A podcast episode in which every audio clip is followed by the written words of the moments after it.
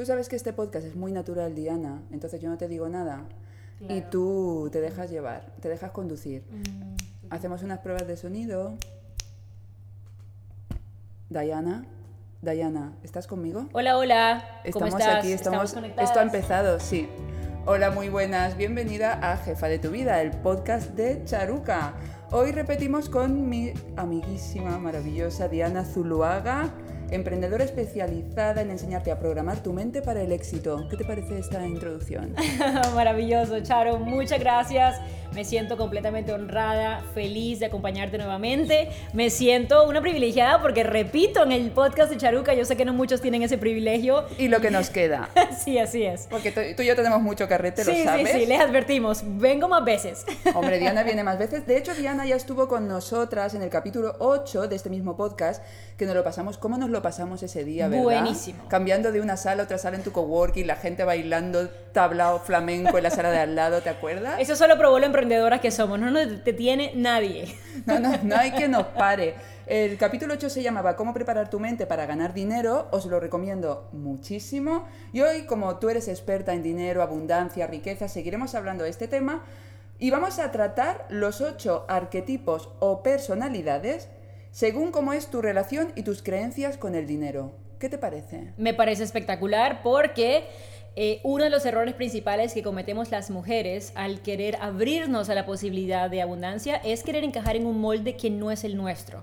Y tanto el éxito como el dinero solo funciona cuando lo haces muy a tu estilo, muy con la esencia que ya tienes. ¿Estáis notando la energía de Diana? Es una cosa, es una cosa poderosa. Ella es todo, todo energía. Pues Diana, por si queda alguien que no te conoce y alguna jefa se perdió el capítulo 8, por favor, preséntate. Súper, aquí vamos, en 30 segundos. Mi nombre es Diana Zuluaga, soy colombiana, de hace tres años tengo el placer de vivir en España y nuestra compañía, dianazuluaga.co, se especializa en entrenamientos y cursos digitales sobre reprogramación mental del éxito, el dinero y negocios de alto nivel. Tenemos más de 30 programas, miles de estudiantes en todo el mundo y estoy muy feliz de compartirte un poquito de ese camino aquí. ¡Qué maravilla! Vamos a hablar de estos ocho arquetipos del dinero. ¿Qué son los ocho arquetipos y en qué nos puede ayudar reconocer el nuestro o los nuestros? Perfecto, los ocho arquetipos. ¿Qué es un arquetipo? Es una serie de comportamientos repetitivos, una serie de características que tienes eh, muy dentro de ti como creencias profundas y que, sabiéndolo o no, siempre han liderado la forma como te relacionas con el dinero.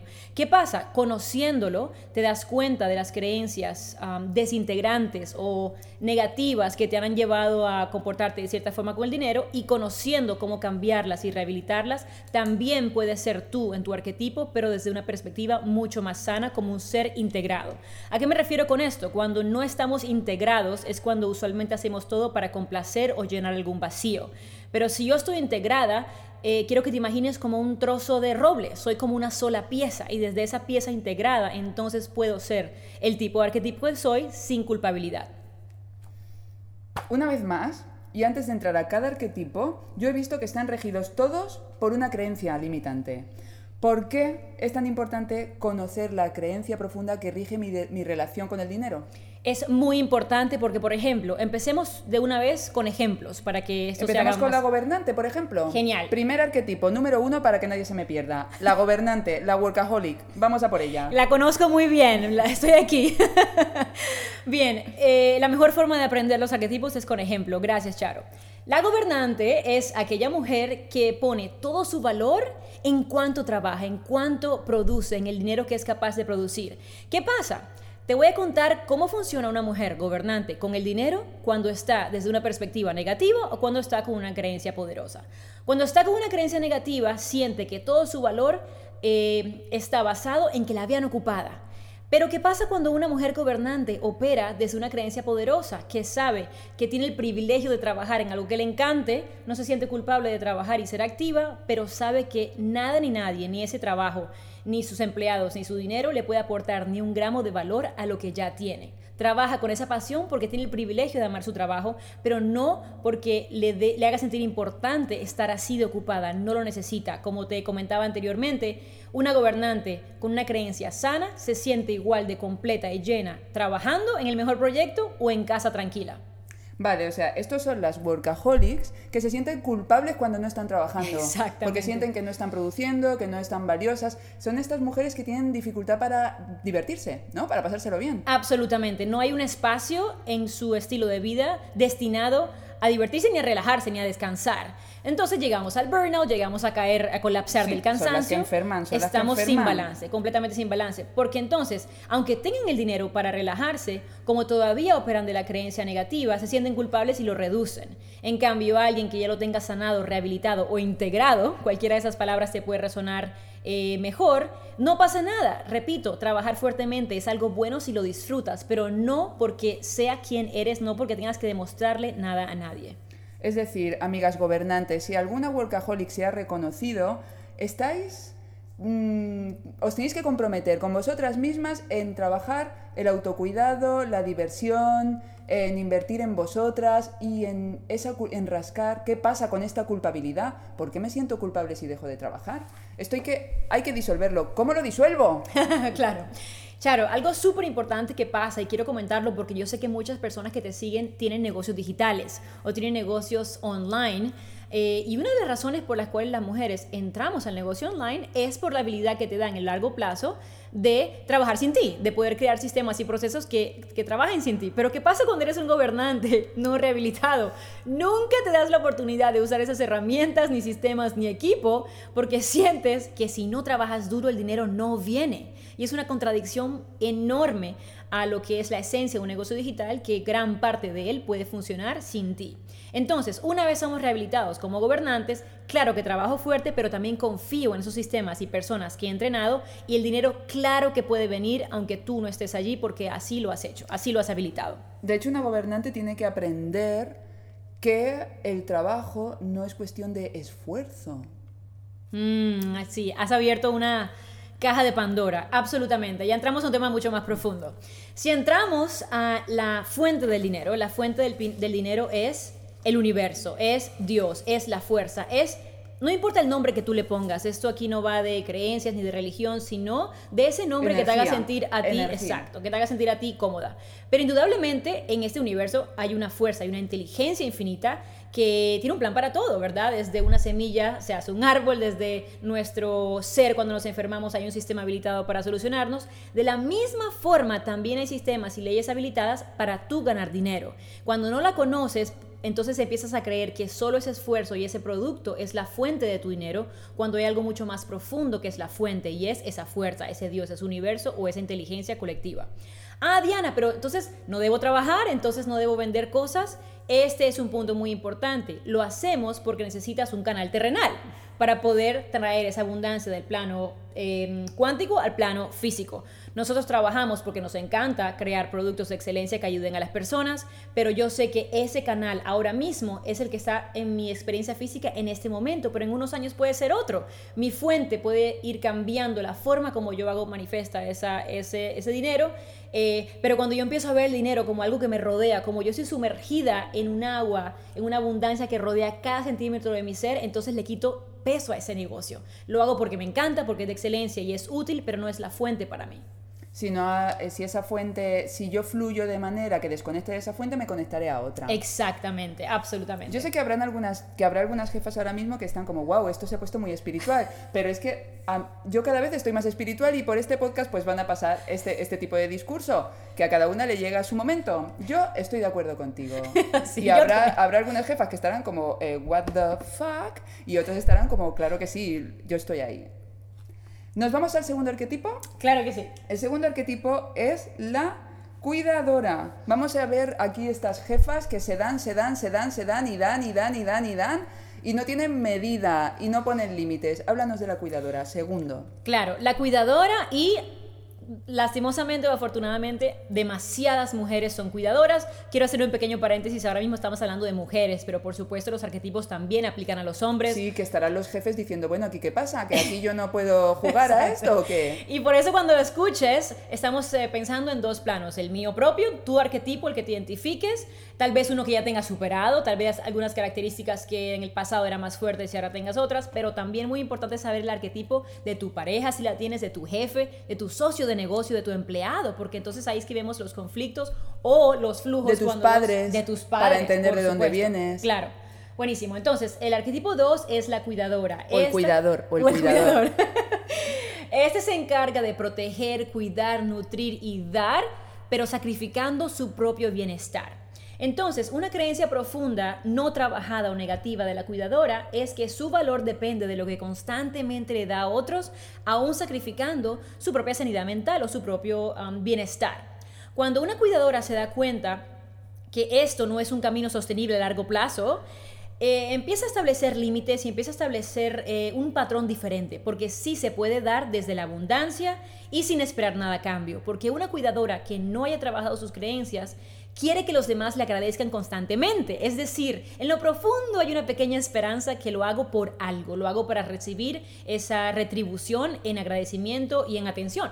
Doy desde la demanda, entonces. Exacto, doy de la necesidad propia. Desde la necesidad de Absolutamente. recibir. Exacto. Claro, es por ejemplo, no es lo mismo cuando eh, personas como tú y como yo estamos dando contenido en redes porque es desde el amor, Así desde es. es. que me fluye y lo quiero compartir y no esperas resultados porque realmente no estás pendiente ni de si te están subiendo los followers ni si te está subiendo la facturación, de verdad, ni nada, a cuando uno se pone a dar contenido pero está todo el rato más pendiente de si está recibiendo. Que Estás, Totalmente. bloque- estás bloqueando la energía. Completamente. Y eso que acabas de decir, Charo, es muy, muy sabia.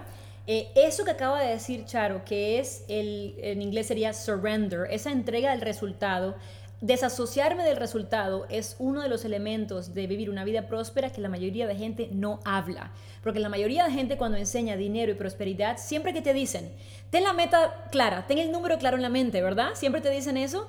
¿Y qué pasa? A veces ponemos metas que no tienen nada que ver con lo que queremos. Puede ser muy pequeña o puede ser muy grande, cuando en realidad es bueno tener rangos de la vida que queremos, pero desasociarnos con el resultado, porque el, cuando vives en conciencia de prosperidad absoluta, no se trata de pedir un millón, se trata de decir, estoy abierta a todo lo que el universo tenga para mí. Y esa cantidad de dinero siempre va a estar asociada a tu necesidad en el momento, a que tengas todo absolutamente cubierto. Puede ser un millón o pueden ser 100. El caso es, ¿qué hacemos con nuestras amigas cuidadoras para ayudarles a comprender que su valor no depende de lo que dan y también para ayudarlas a poner límites? Bien, amigas cuidadoras y cuidadores, Queridos cuidadores, cuidadoras, seguramente ya lo has ex- experimentado, que das y das y das y te queda siempre como un vacío de que he, he dado tanto y nada me llena de vuelta porque todavía estás poniendo esa retribución y ese resultado en un objeto allá afuera, que es por ejemplo ese hijo, esa pareja, ese follower, Trabajo, ese sí. trabajo, etcétera. Mientras tu valor de lo que estás dando sigas poniéndolo en las manos de algo allá afuera, absolutamente nada te podrá llenar. Entonces, ¿cómo revertimos esto? Que es completamente lo contrario, que das desde tu abundancia, no de lo que sobra, pero del overflow, De tu amor. de, tu amor, de lo que tienes más que suficiente, pero la primera persona a la que debes de cuidar, ¿quién es? a ti. A mí misma, claro, cuando yo en me Barrio cuido- Sésamo nos tendrían que enseñar esto. Total. Cuando yo me cuido a mí misma, como dice Charo, no me importa dar el mejor contenido que para otros sería de pago de forma gratuita, porque sé que hay más que suficiente para mí con eso o con otros. ¿Cómo lo vemos en redes sociales? Publiqué y no hay suficientes likes. Publiqué y nadie me comentó. Ahí no has soltado ese resultado, estás dando desde la necesidad. Estás dando desde recibir.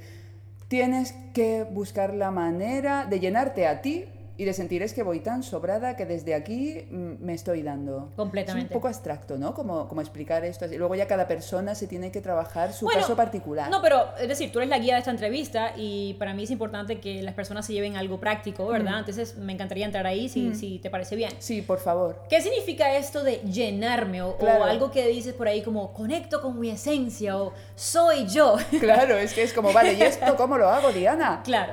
Una de las formas eh, en las que puedo darte un ejemplo eh, es, si ahora mismo tú te sientes que estás dando, dando, dando, entregándote o buscando, que siempre falta algo, es como una sensación de que no importa qué haga, siempre falta algo, es porque estamos demasiado obsesionados con estos objetos externos. ¿Qué pasa cuando yo digo, voy a olvidarme por completo ahora mismo de esa pareja, ese trabajo, esa manifestación, ese bebé, de verdad, tantos objetos, los digo con completo respeto porque he estado allí, he estado persiguiendo eso allá afuera.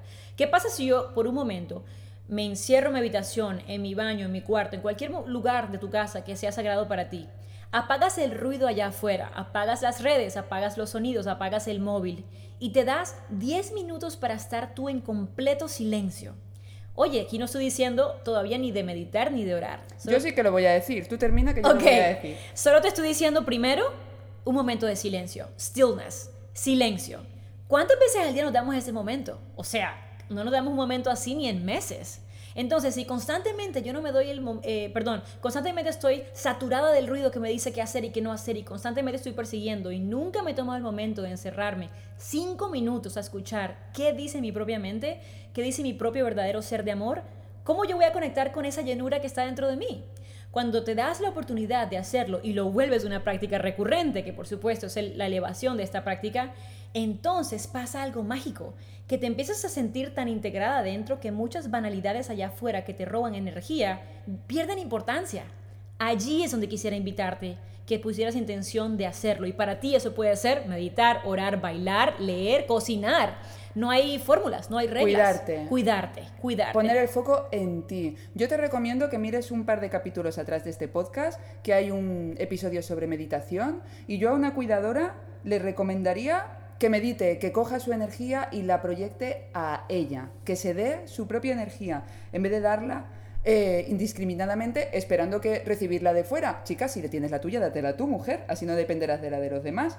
Entonces, claro, la cuidadora eh, no, se, no se siente abundante porque siente que está dando, dando, dando, o porque está tan pendiente de resultados que no se siente abundante. Claro, es, hay, un, hay una falta de balance. Porque si está dando desde la necesidad, esperando que alguien le llene, retribuyendo y agradecimiento, y esa persona no se ha enterado, porque está en su otro arquetipo, está en su arquetipo, exacto. Entonces es quitarle la responsabilidad al mundo, y quitarle la responsabilidad a cualquier factor externo de darte lo que solo tú puedes darte. Pasamos al tercer arquetipo. Claro que sí. Tenemos a la conectora. Ah, os recuerdo que vamos a hacer ocho arquetipos. Igual ya te has visto en alguno, igual todavía no ha llegado el tuyo.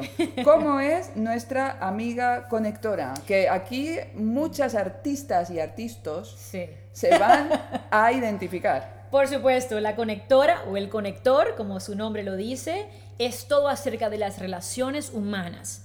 Es una especie de cuidador, pero mucho más enfocado en conectar constantemente. Tiene un don muy grande de poder ver el talento en personas y conectarles.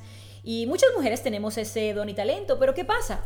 Que ponemos por encima de todas esas relaciones, sacrificando nuestro bienestar y sobre todo tendemos a caer en actividades económicas o negocios a base de que manejamos públicos y gente y la gente nos dice, wow, qué bueno serías para tal negocio, para tal oportunidad y decimos que sí, pero estando en esa oportunidad, ¿qué pasa? No nos atrevemos a cobrar, no nos atrevemos a poner límites porque dejamos y tenemos las relaciones humanas por encima de todo. Sí hay una forma sana en la cual un conector pueda monetizar, no mi palabra favorita, pero para resumirte con un término que muchos entienden, sí hay forma en que un conector pueda usar esas habilidades para también tener estabilidad económica. Por ejemplo, siendo inversionista, en, en, empresas, identifica talentos y entonces contribuye con conexiones y con estrategia y puede eh, recibir un capital. Muchos venture capitalists en Estados Unidos son conectores. Ese es su mayor talento, es decir, su talento ni siquiera es armar negocios, pero sí ver talento en los demás. Entonces, ¿qué pasa con la conectora que a veces siente que da tanto tiempo y esfuerzo creando oportunidades para conectar, eventos, más eventos, cenas en casa, tapas, eh, un par de tapas con amigos? Se desvive para crear oportunidades para que otros conecten y al final en la noche ¿Queda con qué? Queda exhausto, probablemente se gastó un dineral para que los demás conectaran y no obtuvo nada para su propia estabilidad económica. Entonces, ¿qué le sugiero a los conectores? Que completamente puedas separar, que tú sí puedes tener un gran negocio en el que puedas cobrar lo justo, en el que puedas sentirte valorado, porque entre más próspero seas, más oportunidades tienes para crear oportunidades de conexión sin culpabilidad. Lo que veo en los conectores que trabajan de manera eh, de la creencia negativa es que se sienten fuera de balance porque dan mucho para que los demás conecten y al final ellos quedan sin nada, ni siquiera con estabilidad mínima. Porque tienen una creencia profunda, que lo he visto yo en tus notas, de que no puedo ganar dinero si me divierto. Ah, sí. Por eso he, he, puesto sobre aviso a creativos, a artistas que también me parecen que están en este, en este en este Charito vuelve a la Tierra, Tierra llamando a Charo, arquetipo. No puedo ganar dinero haciendo algo que me divierte. Claro, y Charo, gracias. Eh, este es tu podcast, tú conoces tu público mejor que nadie, así que gracias por siempre traerlo al centro. Me encanta que hayas dicho eso porque una de las cosas que hacemos con personas que quieren mejorar sus negocios, negocios digitales, es ¿En qué me enfoco? Lo primero que tengo que hacer es ir a eventos de networking, ¿verdad? Estamos hablando de alguien sin concepto, sin producto, sin, clientes, sin nada. Sin nada, pero ya me voy a mover. No tengo nada que vender, pero voy a empezar a moverme. Exacto, exactamente. Y lo primero que les digo es no. Regresa a ese momento de calma para definir las bases de tu negocio, esas bases de lo que vas a vender, que sea algo bueno, una oferta irresistible, y luego vas a poder ir a esos eventos a amplificar esos eventos y la conexión amplifica algo sólido que ya tienes. Esto lo digo por si alguna conector o conector está aquí, que tiende a operar de esa forma, se siente ocupado todo el tiempo, pero eso no resulta en ventas para su negocio. Conectora, necesitas planificarte un poquito. Porque si tú piensas que lo que tú haces no se paga con dinero y que ya te llegará de alguna manera, pues así, hija mía, vas a estar a la deriva de la vida y a la deriva de, la abundancia. La, conectora necesita planificarse y un poquito de estrategia. ¿eh? Sí, la conectora y la la conectora necesita, no tiene que dejar de gustarle lo que es estar con personas y por eso quiero hacer un pequeño paréntesis aquí. Los arquetipos es para reconocerte y ver cómo lo llevamos en fuera de balance y traerlo a un centro. Muchos conectores que yo personalmente conozco pueden delegar la función de organización de sus finanzas, pueden delegar la parte de su negocio y continúan siendo esa cara visible, valga la redundancia, que mueve los intereses de su negocio, pero siempre hay un seguimiento. Lo que falta es el seguimiento y aterrizar esas conexiones a esa venta si aplica a ti, o ese cliente nuevo, o esa estrategia si es lo que vendes. Lo que falta es un seguimiento que, repito, puedes hacerla tú desde la felicidad, que puedes seguir conectando más porque estás abundante, o si no quieres hacerlo, tener responsabilidad de asignarlo a alguien, delegarlo en delegarlo. Yo pensaba también en una conectora, es ideal como socia. Exacto. Y cuando tiene un socio que se maneja bien en las finanzas, luego vamos a, creo que la, tienes un socio acumulador y la petas. Exacto. Y la petas. ¿no? Porque se pueden equilibrar entre ellos. Y usualmente es así, ¿eh? Porque pienso hasta como yo. Una conectora se junta con un acumulador y aquí vamos, aquí a brillar y a, gozar. Por supuesto, es el negocio que Luego llegamos al acumulador Negocio maravilloso, ¿no? tenemos a las relaciones públicas, tenemos al tío Gilito, aquí entre los dos hacemos un negocio floreciente. Por supuesto. Y, encima nos equilibramos. Lo voy a repetir porque Charo tiene una sabiduría ancestral. En Silicon Valley, los venture capitalists, los inversionistas muy agresivos, cuando ven un, un, CEO de un startup bueno, lo primero que hacen en un estudio profundo es su personalidad y le encuentran un equipo que balancee todo lo que no tiene. Ajá, y, el equilibrio. Exactamente, porque eso que dice, si es muy bueno en números, consiguen un innovador, consiguen uno que abra puertas, consiguen uno que sea más claro. y así que haces una buena empresa. Claro, así es cuando la haces, aprovechando mis talentos y buscando a alguien que tenga otros que se complementen con los míos para, para hacer equipo. Pues nada, amiga conectora, vamos por el cuarto arquetipo, que tenemos aquí a la alquimista, que no tiene nada que ver con Paolo Coelho. El alquimista, a ver si os suena que yo sé. ¿Sabes lo que me pasa? Yo me estoy viendo en todos. O sea, yo me veo, ah. de momento, todos los que hemos pasado, me veo un poquito ahí. Claro, y eso, eso está bien, porque empecemos que estamos hablando de la definición clásica, tanto en la parte eh, creencia negativa y positiva de cada uno. Pero es muy posible que tengas una combinación fuerte de dos y o cuando has ido madurando, cuando has ido evolucionando. evolucionando, tú puedes adquirir eh, cosas que te encanten de un gobernante, porque tú sí quieres eh, recuperarte pronto de los retos, tú sí quieres tener un negocio que venda, y eso está genial, eso, eso muestra un camino recorrido, eso está bien, que te veas en varios. Que te veas en varios, y yo creo que más equilibrio también, ¿no? Claro, imagínate. cuanto más te veas, igual más equilibrado estás. Claro. Bueno, yo muy equilibrada no es que esté, pero bueno, se va haciendo lo que se puede. Más que muchos, créeme. ¿En serio? Pues pobres muchos. Nos vamos con la alquimista o el alquimista. Y cuéntanos, Diana, ¿Cómo es este perfil? Bien, la alquimista es esa persona idealista que tiene un fuerte sentido de justicia social. Usualmente son líderes de movimientos sin fines de lucro, eh, esos activistas que vemos ahora que están ganando mucho, mucho terreno en los medios de comunicación. Entonces tiene unas ventajas maravillosas porque como tiene eh, em, un objetivo diferente a solamente la ganancia, puede crear ideas maravillosas e innovadoras de esas que cambien al mundo. ¿Qué pasa? Eh, tiene una creencia profunda negativa que no le permite crear estabilidad ni fortuna propia y es que considera que el dinero está distribuido de forma injusta y que tener dinero es para, para personas malas, para hacer cosas malas. Y tener una, una visión tan desproporcionada de la realidad puede hacerte daño, porque ¿qué pasa un alquimista que tenga, por ejemplo, una empresa em, con, objetivos sociales? Puede ser una empresa autosostenible y él o ella misma financia sus propias iniciativas, que es lo que estamos viendo ahora mucho más. Personas con grandes talentos para empresa eh, como dicen en España, le petan, le va súper bien y luego usan parte de la fortuna o de los ingresos de, que de su empresa para financiar causas sin fines de lucro. Entonces hay una mezcla súper bonita. Em, otra cosa que me encanta mencionar aquí cuando me veo enfrentada a alquimistas que dicen, no, pero yo sé que el dinero va a entrar a algún lado porque hago el bien, eh, lo, lo irrespetan o tal vez no le prestan atención.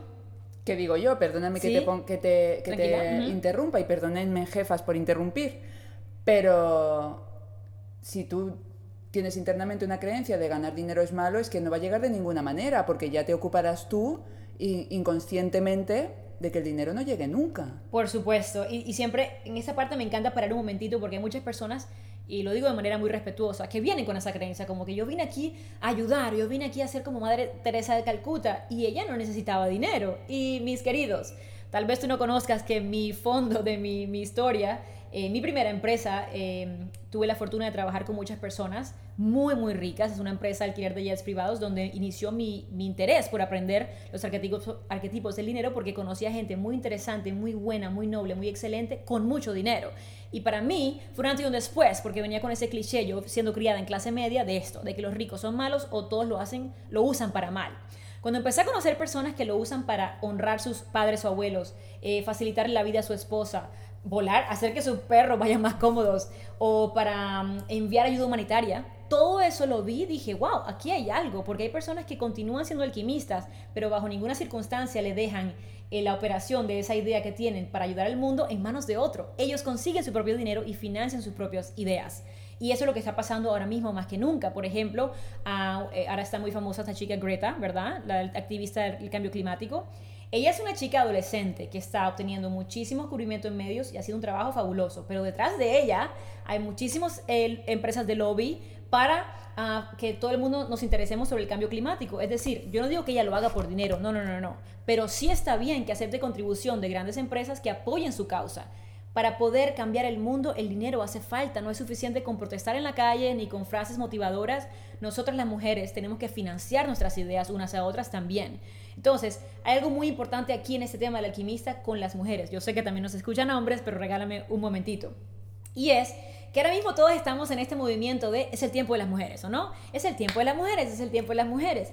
Y hemos liderado nuestras voces, nuestras opiniones, tenemos empresa, tenemos hijos si queremos, si no queremos no tenemos, parimos como queramos. Pero ¿qué pasa con el dinero? El dinero todavía lo, lo seguimos dejando en manos de los hombres siempre. Nos sentimos orgullosas porque hay una mujer en una junta directiva, pero ella no toma las decisiones, sigue jugando bajo las leyes de los arquetipos masculinos del dinero. Entonces, para poder hacer un cambio real, no hace falta que las mujeres nos apoyemos, sino que nos financiemos. Y eso pasa cuando todos estos arquetipos son sanados. Amén. Amén. Me he quedado aquí y, o sea, alquimista, si te ves ahí y, te, y aprendes a sanar esta creencia que tú tienes de que tener dinero es malo, podrás hacer todavía más labores eh, humanitarias y podrás tener una vida tú también mucho más relajada y feliz. Y desde tu felicidad, pues llegarás mucho más lejos. Quinto arquetipo, vamos a ver estas amigas que nos están oyendo, que se me viene alguna a la cabeza, pero no la voy a mencionar, pero tú lo sabes que tú eres rubita, tú sabes de quién hablo, aunque creo que tú ya has pasado esa, esa fase. Se lo lanzo una amiga mía. Pero vamos a ver estas amigas y estos amigos que cogen la tarjeta Visa, se la queman, se la pulen, no tienen ni idea de lo que deben y vamos a conocer a nuestra amiga quinto arquetipo, la celebridad, la celebrity. Ay, la celebrity. Te digo que soy una celebrity recuperada. Entonces eh, lo diré todo con mucha pasión. La celebridad o el arquetipo de celebridad valora el dinero como herramienta para lograr estatus, imagen y reconocimiento. Es esa buena vida, es esa de las fotos de los jets privados. es esa que todos los fines de semana necesita un vestido nuevo, una fiesta nueva, la botella de champaña, la conocemos muy bien. Instagram está lleno de ellos, ¿o no? alguna, alguna vemos por ahí. Entonces, como todos los arquetipos, hay cosas buenas y cosas no tan buenas. ¿Cuáles son algunas ventajas? Como le encanta ser el centro de atención, líder natural, influyente, puede ser muy magnética, puede ser carismática, se siente muy cómoda brillando y moviendo a muchas personas a la acción. Es capaz de transmitir ideas a las masas y todo eso está bien. ¿Qué pasa cuando no es sano? ¿Qué pasa cuando lo hacemos desde la necesidad? Que se trata todo acerca de compensar inseguridades. Que siempre que me vean allá afuera pasándola muy bueno con el último vestido y que tengo dinero, entonces allí sí quieren estar conmigo, allí sí creen que valgo, allí sí van a querer pasar tiempo conmigo. Y si me atrevo a decir, este fin de semana no tengo dinero, toco plan en casa, tranquilito, nadie va a querer venir. La gente solo está conmigo si soy divertida, si soy esa mujer fabulosa que está allá afuera. Si la gente cree que tengo dinero, creen que soy divertida y si no, no. ¿Qué pasa cuando una celebridad se da cuenta que este, esto es insostenible? Repito, antes de, empezar mi camino de transformación, eh, me consideraba una celebridad, tal vez no por el estatus, pero sí por el de, si creen que estoy divertida, pasará más tiempo conmigo y más viviendo en Nueva York. Me querrán. Exacto, viviendo en Nueva York, que la verdad es, es el extraño perfecto para ser una wannabe celebridad. Eh, entonces llegué a ese punto, llegué a ese punto de tener múltiples tarjetas de crédito, 13 mil dólares en deudas y yo decía, no tengo nada, o sea, nothing to show for, no tengo nada para mostrar. Es aire, es fiesta, es zapatos. Y fue uno de los momentos que me sentó, o sea, me di cuenta que estaba viviendo una vida mediocre, que era muy diferente a la vida que yo quería tener, y allí empezó mi camino de transformación, y en un año logré pagar todas mis tarjetas de crédito. Al sol de hoy tengo unas por el negocio, pero no tengo necesidad absoluta de usarlas a menos que quiera. Y si quiero darme un gusto, puedo hacerlo porque ya mi vida financiera está estable. O sea, amiga celebrity, si te lo pules todo, hija mía, no vas a tener una buena relación con el dinero, porque al final vas a estar siempre en carencia. O sea, una, celebrity que tiene como el run run de que debe un montón de dinero de la visa, por muy carismática que seas y te vengan muchos negocios y muchas colaboraciones y ganes dinero, te lo vas a pulir por otro lado. Tienes que aprender, amiga celebrity, a gestionar tus cuentas, a tomar, em, a saber lo que estás ingresando y lo que estás gastando y comprender que el amor no tiene nada que ver con lo que gastas, con, la con las marcas que llevas ni dejas de llevar, que el amor va por otro lado, que te lo mereces aunque vayas en chándal y aunque estés comiendo huevos fritos con patatas fritas. Totalmente. y es una excelente, una excelente forma de saber quién está contigo por ti. Es sí. Eh, un mes entero no salgas y di, ah, si me quieres ver, ven a mi casa a tomarnos un té. En el, libro, en el libro de Talan Meliander de Coaching para el Éxito, hay uno de los ejercicios, cuando hablan del dinero, que es hacer un ayuno de gastar. Uf, buenísimo. Y yo le recomendaría a una celebrity que haga un ayuno de gastar, que se lea ese capítulo y haga un ayuno para que ella tome conciencia de que la gente la va a querer igual. Totalmente. Los importantes. La, la gente que te quiere no, no, te va a querer ni por lo que, repito, por las marcas que llevas o por lo que gastas, te quieren por ti. Entonces, hazte un ayuno, y, así puedes hacer un detox de tu agenda y no depender tanto de lo que gastas, porque eso es un pozo sin fondo, qué agonía, ¿no? Es, insostenible completamente. Puedes estar en la mejor fiesta riéndote y por dentro diciendo, wow, mañana que como, literal. Los extremos son así y con la Es muy droga. Es como vivir desde una droga de gastar, gastar, gastar, me da el subidón, pero al final mi vacío cada vez se hace más grande. Completamente. A la, a la, celebrity hay que rehabilitarla. Claro, entonces, cuando ya empiezas a operar desde ese ser integrado y tienes tu vida financiera organizada, tus ahorros, ¿qué pasa? No quiere decir que te dejas de divertir. Eso es lo bonito. Claro que te puedes divertir, pero lo vas a hacer con un dinero real que no está afectando tu estabilidad financiera. No llegas a casa a ver dónde buscas tapar un hueco con otro hueco. Llegas a casa a una vida maravillosamente estable y tú controlas cuánto y qué tan grande lo celebras. Es que tenemos que tener cuidado como con esa imagen de que el caos y el rock and roll es muy sexy y es muy guay, porque será sexy y guay para, la, para tu séquito, para la gente que se está aprovechando de eso, pero para ti es una mierda y es una fuente de, estrés. Y dura muy poquito, ¿verdad? Porque esa gente que pasó buena en tu fiesta, te eso se van ahí. Se van y chao. claro, y luego las deudas van a ser para ti. Amiga celebrity, Vamos a aprender un poquito a gestionar las cuentas o búscate un socio, que esta también es muy buena socia. Y yo veo que Charo tiene muy muchas amigas celebrity porque las conoce muy bien. Tengo algunas. ¿eh? Yo nunca he sido nada celebrity. Siempre, nunca siempre he sido como muy austera, no soy nada de grandes ah, gastos ni nada. No se preocupen, que ahora que terminemos los ocho le vamos a preguntar a Charo, ella cuál todos, es. Todos, Bueno, yo, venga, va, voy a confesar, sí, yo ya estoy aquí a corazón abierto. Luego os cuento dónde me veo más, dónde me veo menos, pero tengo un poquito de cada, menos de la celebrity. Qué bueno. Es, la, es la, que menos debes tener, qué bueno. No, es donde menos veo. Nos vamos hemos dejado a nuestra amiga Celebrity de compras, la hemos dejado comprando, y nos vamos con el tío Gilito, el arquetipo número 6, que es la acumuladora, la, la tacaña. Sí, la acumuladora o el acumulador. La acumuladora y el dinero son hechos el uno para el otro. A esta persona le encanta ahorrar, sabe medir gastos, no tiene deudas, no se deja manipular por amigos, ni colegas, ni pareja, no presta dinero, sabe decir que no, de verdad. Tiene muchas, muchas cosas buenas. ¿Qué pasa en, en, el lado de la, donde no hay balance?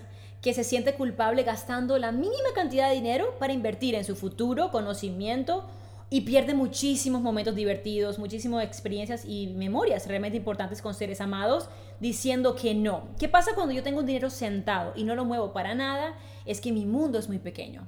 Porque si yo tengo que decirle que no a cada viaje, a cada cena, a cada oportunidad de conocer gente interesante, pues me quedo en un mundo muy pequeñito. ¿Qué pasa? Es como una profecía que se cumple. Si ya yo he logrado acumular este dinero siendo como soy, ¿qué falta me hace ir afuera y aprender más cosas? Esa es una de las creencias eh, que les hace quedarse allí, sentados en la pila de dinero. Pues muy fácil, porque todo en esta vida tiene una razón y es que ese dinero está ahí para ayudarte, que tú te expandas a zonas incómodas.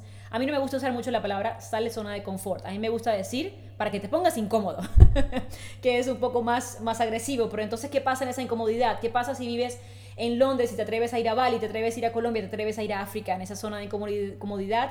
te das cuenta que eres mucho más capaz, aprendes empatía, aprendes compasión, em, pruebas comidas diferentes, conoces al hombre de tu vida, ¿qué pasa? No importa qué pasa, si te atreves a hacerlo, regresas a casa a un ahorro e inversiones maravillosos, no se ha movido mucho ese número con el que estás asociando tu valor, pero estás rica en muchísimas más experiencias de vida. Entonces, digamos que las celebrity, celebridad y acumuladoras son los polos opuestos, son completamente lo contrario. A diferencia de la celebrity que asocia su valor a esas experiencias, diversión, dinero gastado y que esa percepción de que soy muy divertida, la acumuladora asocia su valor a literal la cantidad de dinero sentada en ese banco. Eh, si va subiendo un 1, un 2, un numerito, mi valor va subiendo. Y sabemos perfectamente que no es la realidad.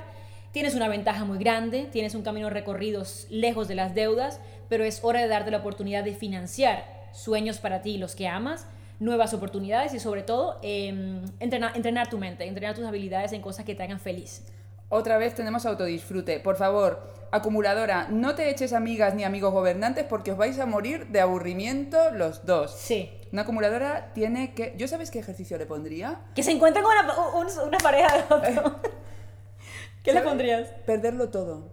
Yo cogía una acumuladora, la pondría a cero, le haría perderlo absolutamente todo para que se dé cuenta de que su valor no depende del dinero que tenga en el banco. Señores, no contraten a Charo de coach de vida porque... Todo. O sea, esto, te lo voy a quitar todo, todo, te voy a dejar a cero y te vas a reconstruir desde ahí. Y cuando vea que su valor no depende del dinero, que la gente no se ha ido de su lado y que eso, que tu valor no está ahí, creo que te puedes liberar. Claro. Un, un punto en el medio entre perderlo todo y empezar de nuevo y esto es ponerte un presupuesto mensual de diversión, que es algo que ni siquiera se dan. Es, tengo el presupuesto, me gasto lo justito, eh, estírate un poquito esos, pongamos un número cualquiera, eh, 500 euros, si de verdad tienes tanto ahorrado, ponte 500 euros que sean solamente para divertirte. Acumuladora, tienes que hacerte amiga de una romántica que luego hablaremos. Sí. Porque la romántica te va a enseñar a pasártelo bien invirtiendo en ti. Sin el riesgo de la celebridad. Sin el riesgo de la celebridad, porque la celebridad es que no lo hace para pasárselo bien. Exactamente. Es, que no lo hace desde el autocuidado. No, lo hace desde buscar el amor de, el amor de los demás. Lo hace desde un vacío. Exactamente. Entonces, no, acumuladora, no te me vayas con la celebrity. Porque además no os vais a entender, si es que no se van a entender. No, no, no, eso va a ser, eso va a ser implosión de la primera cita. Se van a odiar. Vete con una romántica, luego, luego explicamos cómo son las románticas. Y nos vamos con el arquetipo número 7. Perfecto. Es la kamikaze, ¿eh? pero no se llama kamikaze, se llama... La disidente. La disidente o el disidente es el tipo de persona que está muy atraída por las oportunidades rápidas de volverse rico o rica. Es valiente y su principal característica es que toma riesgos y maneja muy bien la incertidumbre del, del emprendimiento. Es capaz de lanzar ideas muy grandes, pero ¿dónde está la falta de balance? Es que se ciega ante ideas y objetos brillantes y es capaz de poner toda su estabilidad financiera en un objeto brillante, es decir, perseguir la nueva oportunidad de hacerme rica, abandonando todo el esfuerzo que me estaba yendo bien en otra actividad. Esto es un problema cuando ya tienes familia, por ejemplo, que estás creando un patrimonio para tu familia o tus hijos, pero con la nueva idea de negocio eres capaz de arriesgarlo todo. Y por supuesto, no es sostenible en el tiempo, porque al final, digamos, a estado de crisis, lo que no queremos es llegar a estados de crisis. Es posible siempre dejarte una eh, ¿cómo se dice?, un rango eh, saludable financiero que no, se, que no se toque, que mantenga tu vida y la de tus hijos o familia o quien tengas bien y, igual como le sugerí a la anterior, tener un presupuesto de riesgo, tener un presupuesto para tomar esas inversiones grandes sin afectar lo demás. Ahora, la creencia profunda es súper importante porque yo, por ejemplo, personalmente me relaciono con esto y es que toman riesgos y hacen cosas diferentes y grandes es por separarse de las masas, por, por serse diferente. Porque no importa que falle, por lo menos probé algo diferente y no me quedé en un mismo camino mediocre o gris toda mi vida. Entonces, llevado al extremo es muy, muy, muy arriesgado y es peligroso. Puedes quedar, repito, desde un Elon Musk millonario a perderlo todo y dormir en el sofá de tu amigo. El disidente es temerario. Exacto, es como le, causa, le gusta causar ese caos eh, todo justificado porque mi, voy a transformar una industria, voy a transformar eh, una, la humanidad. Por ejemplo, Elon Musk es muy disidente. El tipo de verdad, eso que te acabo de decir, lo ha hecho, ¿eh? Le ha invertido todo lo de PayPal a otra empresa y ha terminado casi que en la calle. Porque le gusta el riesgo, la adrenalina. claro. Le gusta la adrenalina, al fin. Yo, para mí un disidente es un pésimo emprendedor. Mm. Lo, en el programa de Richard Branson, un programa que hizo de televisión americana, que tú posiblemente te acuerdes de, cómo se llamaba, yo no, buscaban como, era como un gran hermano, pero estaban buscando una persona para trabajar en Virgin. Y la última prueba que le pusieron al que ganó es, bueno, tú ya has ganado, tienes este trabajo soñado, vas a ser parte de una de las de los altos cargos de Virgin, bla bla bla bla, y te ofrezco ¿Qué eliges? ¿El premio que sabes que has ganado o un premio sorpresa que tengo aquí? ¡Ay, Dios! Entonces, si hubiera sido un disidente, hubiera dicho la sorpresa, porque yo soy, vamos, yo soy aquí. Pero este ganador dijo, no, no, yo me quedo con el premio. Y mm. entonces Richard Branson le dijo, eh, me has demostrado en esta prueba final que puedo confiar en ti, te voy a dar un premio todavía mejor, porque un buen emprendedor nunca arriesga el todo. Exacto. Nunca jamás se tira a una piscina sin saber si hay agua o no. Siempre arriesga hasta el punto en el que puedas, en el que su comodidad o su su estabilidad no se vean afectadas. Completamente, porque sobre todo, y me encanta que hayamos llegado a este punto, porque en el podcast anterior lo dijimos, que un verdadero emprendedor sabe que necesita algún tipo de estabilidad emocional y mental para crear. Y una persona desde la desesperación por dinero toma pésimas decisiones. Eh, yo le sugiero a todo el mundo que me dice, dejo mi empleo, le pregunto, ¿tienes para vivir seis meses para que por lo menos este nuevo emprendimiento que te va a costar trabajo porque emprender es difícil, por lo menos no vas a estar pensando que voy a comer? No podemos llegar a ese punto extremo. Si te tocó es otra cosa, pero si tienes la elección, no le sugiero a nadie llegar al punto de cero o menos cero antes de emprender. A mí el disidente o la disidente se me antoja narcisista y un poco egoísta. I'm sorry. Y os recomiendo, amigos disidentes, que busquéis parejas acumuladoras. Para que así también, pues no sé, el disidente anima a la acumuladora, a que un poquito salga un poquito de ahí. La acumuladora dice, vale, sí, cariño. Tiene un guardado, como dirían en Colombia, tiene un guardado. cariño, pero yo tengo aquí, debajo del colchoncito, yo estoy preparada. Y ahí me, yo veo una buena romántica ahí una buena pareja, que es que me he liado con la romántica. ¿Disidente con romántica? Con acumuladora. Disidente, ah, hombre, disidente y romántica. No, me asusté, me asusté cuando has dicho. Con, con acumuladora es un buen, es un buen balance para muchos. Disidente acumuladora. Sí. Seguimos con el número 8. 8, eh, o sea, este es el último. Eh, último arquetipo, la romántica. ¿Cómo es que, es que de qué está enamorada la romántica? Bien, la romántica o el romántico sabe disfrutar la vida y gasta dinero porque redoble de tambores, me lo merezco. Hombre, mira, aquí tenemos a alguien que se merece algo. Así es, y por eso me encanta que Charo lo haya mencionado porque a diferencia de la celebrity que es para llenar vacíos emocionales, la romántica tiene una obsesión en que tiene que estar ella muy bien y se lo merece. narcisista la romántica. Es ¿eh? muy generosa consigo misma es creativa, divertida, le encantan los viajes, también es organizadora innata de fiestas y reuniones. ¿Qué pasa? La creencia profunda que debemos mantener en check es que considera que como lo que más disfruta es ese autocuidado, diversión y viajes, organizar las finanzas, saber los números, ahorrar o invertir, es no ser divertida, la aleja de la diversión. Cuando una romántica eh, integrada, restaurada, es al contrario, sé exactamente cuándo tengo, eh, me gasto en este viaje porque puedo pagarlo, cero culpabilidad, lo disfruto más. Porque disfrutar con un poquito de culpabilidad no es disfrute completo. Entonces, como esta persona romántica tiende a ignorar todas las finanzas, nunca sabe cuánto gana en verdad, nunca sabe cuánto se gasta, uno siempre piensa que gasta menos de lo que uno gasta o no, y tiene un completo descontrol. Pero por lo menos esa creencia es de que me lo merezco, me cuido y no de que tengo que complacer a otros. Hay muchos románticos eh, que viajan solos y, y ese viaje solo es autocuidado, no necesito complacer a nadie. Entonces, Charo, ¿te ves allí o qué? ¿Qué va?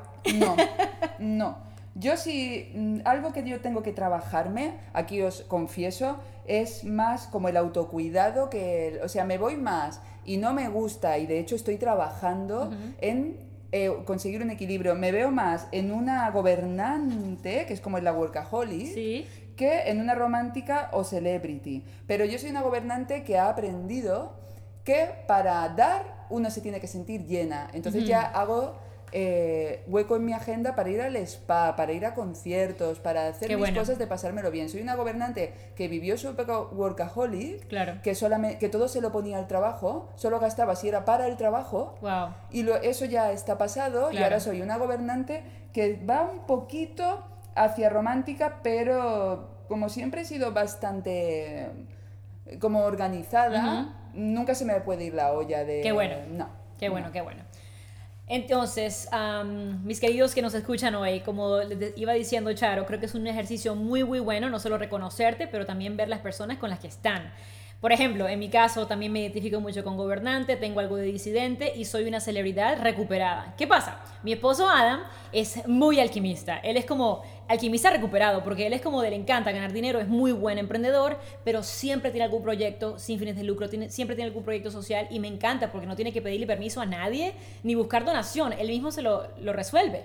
Y algo que hemos decidido juntos es, teníamos unos planes muy, muy específicos de jubilarnos muy pronto, nuestro plan era jubilarnos dentro de cuatro años, y lo que hemos decidido es empezar a alargar un poco ese tiempo y tener a la vez una fundación, tener a la vez una organización sin fines de lucro, y ahí hemos encontrado un balance bueno, que es, nos encanta trabajar, nos encanta ganar dinero y a la vez contribuimos, pero todo eso es posible con el dinero. ¿Qué os parece Diana? ¿Cómo nos ha dejado a todas locas cuando ha dicho me quiero jubilar en cuatro años? Toma ya Diana aquí tirando bombas Todas queremos jubilarnos en cuatro años, pero chicas, hay que planificarse. Si no tienes un plan de acción, eh, aquí no va a venir solo. Diana, una vez que yo reconozco y que nuestras jefas han reconocido el, el, arquetipo o los arquetipos donde están y las creencias que están haciendo que no puedan disfrutar de su relación con el dinero, ¿cómo me entreno? Tú puedes hacer algo por ellas. ¿Dónde encuentro maneras para entrenarme? Para trabajar estas creencias limitantes que me están poniendo palos en mis ruedas. Ok, hay muchísimas formas de hacerlo. Eh, lo primero es... Em, eh, eh, ¿Puedes editar? No, no vamos a editar, Diana. No. No vamos a editar, pero no te preocupes. Tú piensa, yo mientras voy, os voy contando cosas. Diana, piensa. Diana está pensando. Es que este programa fue por la Mitre. Un saludo a la Mitre que me dijo que, que no editábamos. Bien, claro que sí. Siempre hay algo que puedes hacer cuando te das cuenta, wow, me reconozco en esta celebridad o en esta gobernante y quiero recuperarme. Lo primero es lo que te sugerí hace unos 20 minutos, hacer un paro absoluto. Detén absolutamente todo. El pago de la tarjeta, tu siguiente plan, tu siguiente fiesta, tu siguiente proyecto, tu siguiente inversión en publicidad. Para absolutamente todo y tienes que hacer una evaluación personal. ¿Desde dónde estoy haciendo esto? ¿Estoy yendo a esa fiesta porque me lo merezco, porque lo quiero o porque quiero que me vean? Estoy, así, estoy ahorrando e invirtiendo porque realmente quiero construir un patrimonio o porque siento que entre más crezca ese dinero me siento valiosa. ¿De dónde estoy haciendo las cosas que estoy haciendo? Número dos, si tienes un problema identificándote en algún arquetipo, eh, escucha nuevamente cada uno y date puntos. Es decir, Escucha nuevamente lo que hemos dicho y si en cada descripción te identificas, ponte un puntito. Ponte un puntito o no te pongas. Y al final lo sumas para poder identificarte, porque al final sin aceptación no hay cambio. Sin saber de dónde vengo y de dónde hago las cosas, no hay cambio. Y número tres, tu visión. Ahora sé que estoy aquí porque he venido operando con un arquetipo. Estoy aquí porque ya sé que he venido persiguiendo un objeto, o persiguiendo aprobación, o persiguiendo eh, acumular. ¿Y qué es lo que yo realmente quiero? ¿Cómo me veo allí en cinco años cuando tengo ese presupuesto, tengo ese dinero ahorrado, tengo esa inversión, me divierto, viajo y trabajo? ¿Cómo es esa vida que es completa y abundante en todos los sentidos? Entonces ya tienes un punto de partida que es donde estás ahora, cómo operas ahora, lo que te sirve y lo que no, y hacia dónde vas. Y el medio es el camino. El medio es el camino de crecimiento mental, emocional y espiritual del cual ninguna de nosotras nos podemos salvar. Si realmente queremos llegar a ser un ser integrado, que me siento completamente sana trabajando, cobrando, disfrutando y agradeciendo por lo que quiero. Es que es verdad, porque si todo es trabajar, no va a haber equilibrio. Si todo es disfrutar, no va a haber equilibrio. Eh, tienes que encontrar ese punto medio. ¿Tú tienes algún curso en el que, podrán, en el que podamos trabajarnos nuestras creencias limitantes con el dinero y al que podamos acceder, que luego me mandas al club de influencia que está cerrado y no podemos hacer nada contigo? Ok, Charo. Voy a hacer algo muy especial por tus oyentes. No me digas. Y no estaba programado para que no, ¿No digan, me digas. Para que no digan que aquí estamos No con libreto. Sí. Porque mañana yo abro algo y yo sé que al momento que salga del podcast va a pasar el tiempo. Eh, quiero que sepan que cualquier persona que escuche este podcast eh, va a tener acceso a mi curso llamado Los Principios del Dinero y la Abundancia. ¿En serio? Sí, son Madre cuatro. mía, gracias Diana, gracias universo. No sé qué está pasando, que ahora venís con unos regalazos los entrevistados. Qué maravilla, algo se... Bueno, gracias. Claro que sí, entonces no, se preocupen que cuando tengamos todo listo el enlace, ahí mismo a través de Charo en sus stories, como ella lo decida, van a poder accederlo. ¿Cómo se llama el curso? Se llama Los Principios del Dinero y la Abundancia. Los principios del dinero y la abundancia. Entonces, hemos hablado hoy acerca de los arquetipos, ¿verdad? Y en ese curso lo que aprenderás son cómo funciona este mundo, cómo funciona la energía del dinero, cómo funcionan las leyes que están rigiendo tu prosperidad o tu falta de dinero, porque estas leyes funcionan, las conozcas o no, y por eso mejor es conocerlas y empezar a trabajar eh, en flujo con ellas. Entonces, eh, estoy muy contenta que tengas la, oportunidad de, de verlas. Ahí te hablo acerca de las mentiras que nos separan del dinero, te hablo de las creencias que los ricos conocen, te hablo acerca de mm, cómo te saboteas cuando ganas dinero y no sabes qué hacer con él, y varias cosas que de verdad eh, te puedo ahorrar unos cuantos años de golpes, como los que yo me llevé. Eh, y estoy segura que lo vas a disfrutar. Por favor, eh, te animo a que lo veas, de verdad que lo veas, lo apliques. Lo importante es aplicarlo y que vas a ver la diferencia. Punto com. Es dianazuluaga.co, Sí, punto ¿verdad? co. Y utilizamos el código jefa de tu vida todo mayúscula. Me encanta. ¿No? Jefa de tu vida, ¿sí? ¿Vale? Utilizando el, el código jefa de tu vida todo mayúsculas, jefa de tu vida juntito mayúsculas, en la web de dianazuluaga.co, lo voy a poner en el blog, no preocuparse, buscáis el curso Los principios del dinero y la abundancia que Diana nos está sorprendiendo, nos ha traído este regalo, estoy encantadísima y vamos a trabajar así estas creencias que nos están poniendo un freno entre nosotras y tener una buena relación con el dinero, porque primero todo cambio empieza dentro. Si trabajas desde fuera, no hay manera. No se puede, no se sostiene, no se aguanta. Completamente. Muchísimas gracias, Diana. Y quiero darle las gracias a Charo por esta invitación. De verdad, para mí es un privilegio poder compartir algunas de estas cosas. Yo estoy convencida que las mujeres ricas cambiarán el mundo. Me atrevo a decirlo con toda confianza. Unas mujeres que nos ah, apoyemos en nuestras ideas de negocios, mujeres que ayudemos a salir, a sacar a otras de relaciones malas, mujeres que apoyemos nuestros hijos, mujeres que creemos guarderías que realmente enseñan a nuestros niños lo que necesitamos. ¿Por qué no? Un retiro a Bali de Charuca Ay, Lovers. vámonos, ¿Por qué no? por Dios, a Marte nos vámonos a vamos. Bali. Todo y cada una de esas cosas son posibles, pero empieza contigo, empieza por mí, empieza por Charo, cree- creyendo que nos merecemos este dinero, que podemos trabajar por él, creando productos de excelencia que miles necesitan, y por qué no vivir una vida de abundancia para crear un legado para nosotros y las futuras generaciones. Cariño, Diana, pues un millón de gracias por haber asistido por segunda, que no última vez a este programa. Y te dejo, bueno, te iba a decir despídete, pero creo que lo hemos hecho ya. Así que mil gracias, millones de gracias por tu regalo, por estar aquí, que ya es un regalo, por contarnos estos ocho arquetipos. Y hasta el próximo programa, jefas.